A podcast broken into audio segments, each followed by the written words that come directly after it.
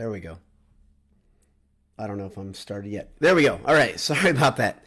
Good early Sunday afternoon to you. Uh, it's your pal Boiler Dowd. Um, hope you're doing well. Purdue has uh, survived a, clo- a close game. They beat Florida Atlantic twenty-eight to twenty-six yesterday at Rossade in a homecoming tilt. Um, and we're going to talk about it. We're going to look over some key points here in a second, but let me thank my our sponsors, our sponsors. Uh, A J's. Head over to A J's next time you're on campus. Uh, and if you're if you're nearby and you want to order ahead, go over to eat A J's dot com. Uh, grab grab a burger, grab some uh, some pub fare, uh, sit down. Uh, if you want to hang around with friends, great place to watch games, uh, eat A J's dot com. And, of course, uh, go to Martin Vintage if you want uh, some classic Purdue gear that feels really nice and will make you look as good as Anish. Well, maybe. Uh, martin vintage dot com, enter Boiled at checkout uh, for fifteen percent off. So yesterday, Purdue welcomed Florida, Florida Atlantic uh, to Rossade for homecoming. Uh, fun day, as homecoming usually is. A lot of people in town. I got to see Anish and Jay in person again. That's a, it's always a treat to have those guys around. Um, but uh, pretty cool. Uh, there's always neat stuff happening at homecoming. There's a different energy on campus, of course. A lot of stuff happening. Um, having the new look helmets with uh, Pete on one side were different. Uh, I'm not a huge fan of them, but I know a lot of people were. Um, seeing the multiple uh, Purdue Petes, the old-timey Purdue Petes there, it's always fun and interesting. I always try to place them and what era and how, how much older they are than my dad, for instance, is uh, something I look at. I think you had the nineteen eighties era Purdue Pete there, and then you had one from, I think, the forties. So uh, pretty pretty cool to see that. But more than just the stuff that uh, is around the game, um, the stuff in the game matters a lot to people like me. And and um, let's let's bef- before we dig in, let's say a win is a win, like uh, Zach, the Purdue fan, says here in the margin, who's watching live. Correct, a win is a win. Glad they won. Uh, it's a good win. There were a lot of big plays made to clinch the win, but there are a lot of missed opportunities again. And this is kind of a recurring theme with this team. It's kind of tough to swallow for some people to see a team that a lot of people think has so much potential simply not reaching reaching that potential. One of the reasons yesterday, one of the big problems this team had yesterday was cornerback play was was lacking. Um, and there, that, let's let's look at the reasons for that. The first one you could say is Florida Atlantic, as I told you in the pregame, has a ton of speed. They are very athletic. They have a couple guys that are just flat-out burners. They have a couple guys that are an interesting combination of uh, size and speed. Number eighty-six specifically comes to mind. I can't remember his name. uh, and he he hurt Purdue on a couple key plays. I, I think he had a conversion on a, a long third down. He had another play. Uh, the quarterback threw a, threw a prayer off his back foot that – should have been intercepted, uh, but he caught it uh, in the middle of the field. And Florida Atlantic made plays. Their offense made plays. Their quarterback made plays. They kept the game close all day. Uh, Purdue could not separate themselves. I, I said yesterday, and I'll keep saying this, this Purdue football team seems to dislike success. They don't like putting space between them and their opponent and really stepping on them. They did it versus Indiana State. They haven't done it other times, and it felt like they could have in each of the games they played in. But they won twenty-eight to six. So let's look. The cornerbacks, though, specifically. They were down a man yesterday. A lot of people were forgetting this. Reese Taylor was out yesterday. And he was out with a host of other Boilermakers that weren't playing. Of course, Graham is still out. Jalen Graham is still out. Cam Craig was out. King Doru was out. Brock Thompson was out. Aiden O'Connell was out. That's a lot of key players. It's a lot of experience. Uh, those are difference makers on a team. And uh, to be down five, six guys, and I think there are others, uh, maybe there's a seventh there who was uh, a significant player, but to be down six starters, that's a big deal. That's a big deal. And maybe I have underestimated the importance of that. I didn't know that in my pregame how many of them would be out. I knew a couple were going to be out, but I didn't. Uh, I, I may be discounting their importance specifically. And let's look at key situations. Of course, Graham is important all over the field because he makes so many plays. He's going to be out for another, could be back next week, could be back in the next two to three weeks, depending on how his legs are feeling, how they're healing. You know, he has those, I think they're microfractures on his non uh, weight-bearing bone in his lower leg. I'm not a doctor. I can't tell you what that bone is. It's either the tibia or fibia. Um, and then you've got Um, Cam Craig, I'm not sure what his injury was. Uh, King Doru continues uh, to try to be on the mend. Brock Thompson is healing from his major surgeries he had to deal with in the offseason to kind of rectify a situation in around his knees. He's got a lot of hardware there. Um, he's been dealing with ongoing pain. Uh, I would say Trice still is recovering from his A C L. He does not look like the same player. Trice is one of those guys that uh, on many plays is just out of his, out of position. Um, uh, Kane had a play, especially in the back in the back of the end zone on a touchdown where he wouldn't turn around to find the ball. That's a frustrating thing to watch, to watch corners and linebackers not turn around to find the ball. Um, really tough. And um, I don't know if there's an excuse for that. I don't think there's an excuse for that. The defense has generally had some problems this year they didn't have last year. That could be explained many different ways. But um, Lambert's, Lambert's uh, leaving the program may have made more of a difference in that type of thing, um, in technique and discipline, than we gave it gave him credit for when he left, because um, Hagan and um, Coach English are both very good, experienced coaches. Regardless of the reason, though, it's happening. So the defensive backfield is struggling. But the flip of that, of course, the defensive backfield have also made some plays this year, and yesterday made some big plays. Chris Jefferson had another big uh, interception. This one was off deflection. Uh, great play, and right when he gets an interception in his hands, he's looking to do big things and maybe hit pay dirt. I think he ran the ball about forty-seven yards back after he intercepted it. It was a pivotal play. There were a lot of pivotal plays. I'd say that was a huge play. The conversion on fourth down by Charlie Jones. He didn't have a huge day at fifty-nine yards receiving, but that one conversion on fourth down was extremely important. Extremely important.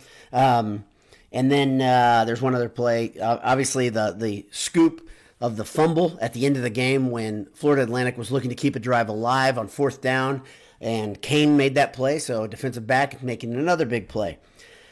Um, I would say the the play of Austin Burton was generally a highlight. Uh, the Brahms had some good plays dialed up. Their scripted stuff looked very, very good.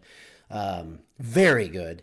And um, uh, I think Austin Burton handled himself well. He completed seventy-two percent of his passes. Um, he's a guy that I think would be a candidate for a game ball. Another guy I really liked what he played was Devin Mockobee. I think he was he was tied for receptions or receiving yards, fifty-nine yards receiving. He added, let me see if I can give you this. He added another, um, yeah, he had another thirty-seven yards of rushing, six point two yards a carry. Great, great game. But if I'm going to give out one game ball just because he was so important to kind of the general game plan, I'm going to say it was Dylan Downing. Dylan Downing became the first running back uh, from Purdue to run for over one hundred yards since Horvath did it two years ago during the COVID year. He had fifteen carries, one hundred thirteen yards, seven point five uh, yards a carry. And in his post-game comments, it was awesome. His post-game comments, he gave all credit to the um, to the offensive line in front of him. And there's a couple pictures around there. If you look at uh, Purdue football's Twitter feed, there's one picture specifically that shows Downing running through a hole that literally I could drive my car through. And he was fast enough that he could be compared to a fast car, man. He was his first step was good. He looks like a different player since he's shed that weight. He's explosive. He's still got, um, I think he's still got two years, maybe three years of eligibility, depending on how we look at the COVID stuff. I really don't know. But Downing could be an important guy. Mockobee uh, could be a uh, very, very important guy in the years to come as he's a freshman eligibility. Kobe Lewis had a carry. Burton had a couple carries, um, uh, designed, some some not designed, kept some plays alive by using his feet. One thing that was interesting, I think it was the third the third possession of the game, Michael Alaimo came in the game. Um, he didn't pass the ball a lot. He, he had his first pass, he really sailed it. It was a very dangerous pass. It was thrown into double coverage. There was a safety over the top um, and a corner stride for stride with Purdue's receiver. I can't remember who the target was at that point. Probably Jones, but can't remember. Going down the left sideline. If he wouldn't have sailed it, it was almost assuredly an interception because of the way it was being guarded, but he stared him down, threw the ball anyway. He only got one chance to impress. Um, he looked okay. Had a very uh, interesting play on a scramble. I think a design scramble came around left side, jumped, looked like he karate kicked the Florida Atlantic uh, player in the head. I think, I don't know why he thought he'd run over him or jump over him, but he gave it a try. So, uh, but that was interesting. So Alaimo got to see, we got to see him on the field. There's some there's some good things to take away, but the thing where I'm, I'm hearing more than anything from Purdue fans is some disappointment. I can tell you in the stadium, um, it's tough to it's tough to it's, it's tough to be optimistic when the defense gives up plays like they did. Uh, like Jeff Bromley says, chunk yardage. There were chunks given up.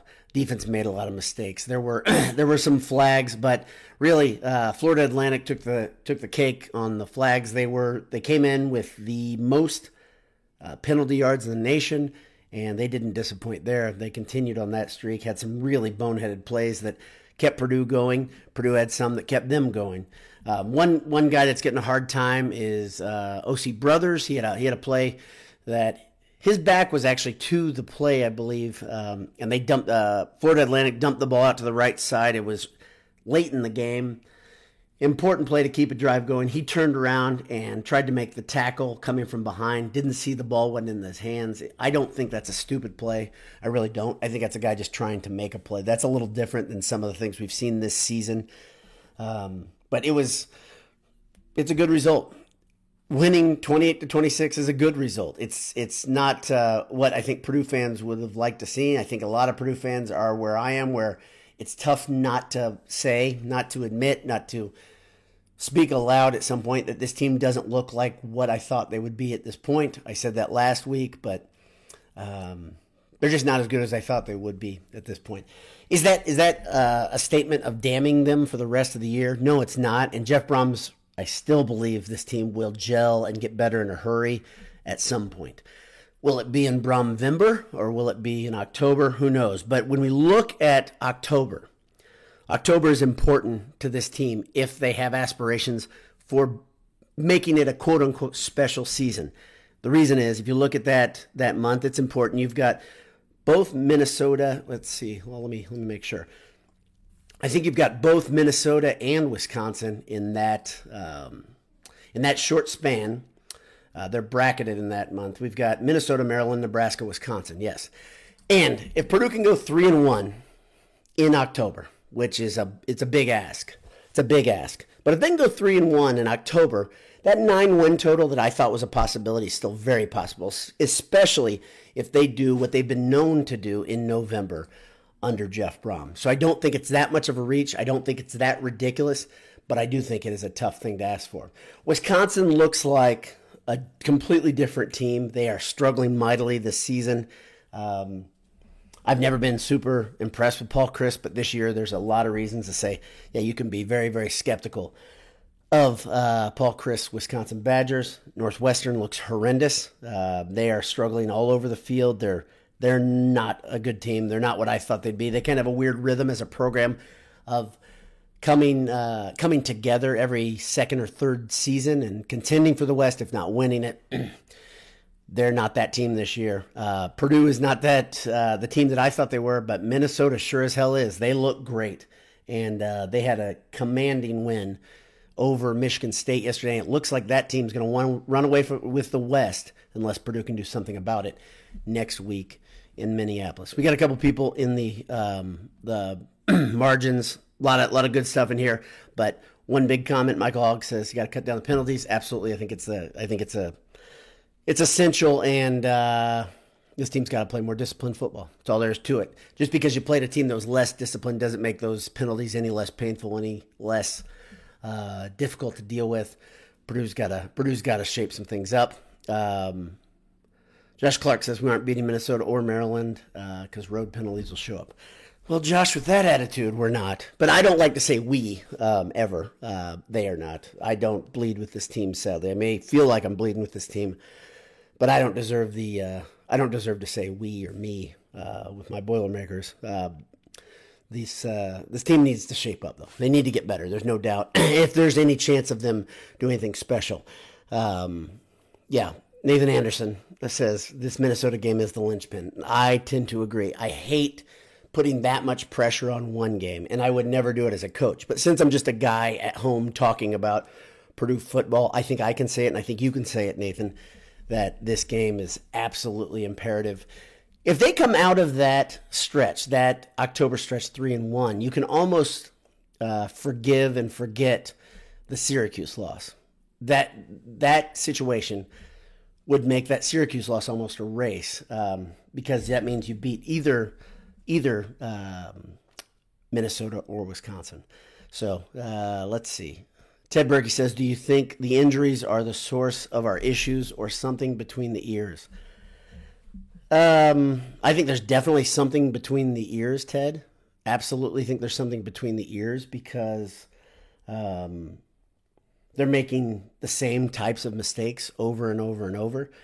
And I also think injuries contributed yesterday for the team being out of position time and time again. I think Reese Taylor's um, absence was extremely important against a team that fast. Taylor is very fast. Taylor's probably one of the five fastest guys on the roster, I would think.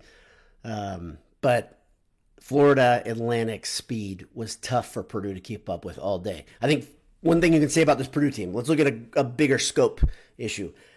Purdue is Purdue is super strong and physical, especially in the middle. They do a great job. It happened over and over yesterday where Florida Atlantic tries to run up the gut. Penn State tried to run up the gut. Syracuse tries to run up the gut. Um, and Purdue's bigs inside are so good at hitting a guy and then pulling him back. Like just using man force, right? Uh, almost like wrestling type force and strength to bring a guy backwards and to make sure he's not going to keep going. So they're a strong team. They're even strong at linebacker physically. I think the corners and safeties are pretty physical in their nature of play, but the team speed, especially on defense, is simply not there. And I, you could even argue on offense, there isn't a ton of team speed. I love what Mockobee brings because his athleticism and speed, I think his upside is absurdly high for this offense. I think Charlie Jones has been obviously uh, essential. Um, he had just a couple plays that were eye-popping. He's very, very good. I think Aiden O'Connell makes Charlie Jones better because he throws into windows like nobody else in this in this quarterback stable. So he missed, um, uh, Jones missed O'Connell more than anybody, obviously. Uh, O'Connell would have taken the risk because he, he believes that Jones can catch anything. I, Burton probably said, eh, I'm not going to try that pass. Burton tried to throw in traffic a couple times yesterday. One ended really badly. Was a linebacker was on a back pedal. He didn't even see him, and he threw it pretty much right in the gut. Remind me of some a mistake that Curtis Painter used to make a lot. He'd miss the the linebacker dropping into coverage, and uh, but like I said, Burton had a great day, great day, and I don't think anybody can disparage him. Um, the Purdue offense is different. It's a very different look with Burton back there. Let's see. Um, Ted Berkey says, if we win out, I could forbi- forgive both the Syracuse and Penn State losses. That's big-hearted of you, Ted. Very, very good. A lot of heart here. So thanks for tuning in. Um, I'm at nearly eighteen minutes, so uh, appreciate your time. Um, and uh, hope we can hope we can see a magical October. That, that I think it's very possible. I don't know if it's likely. So have a great day. Hammer down. God bless you. We'll see you soon.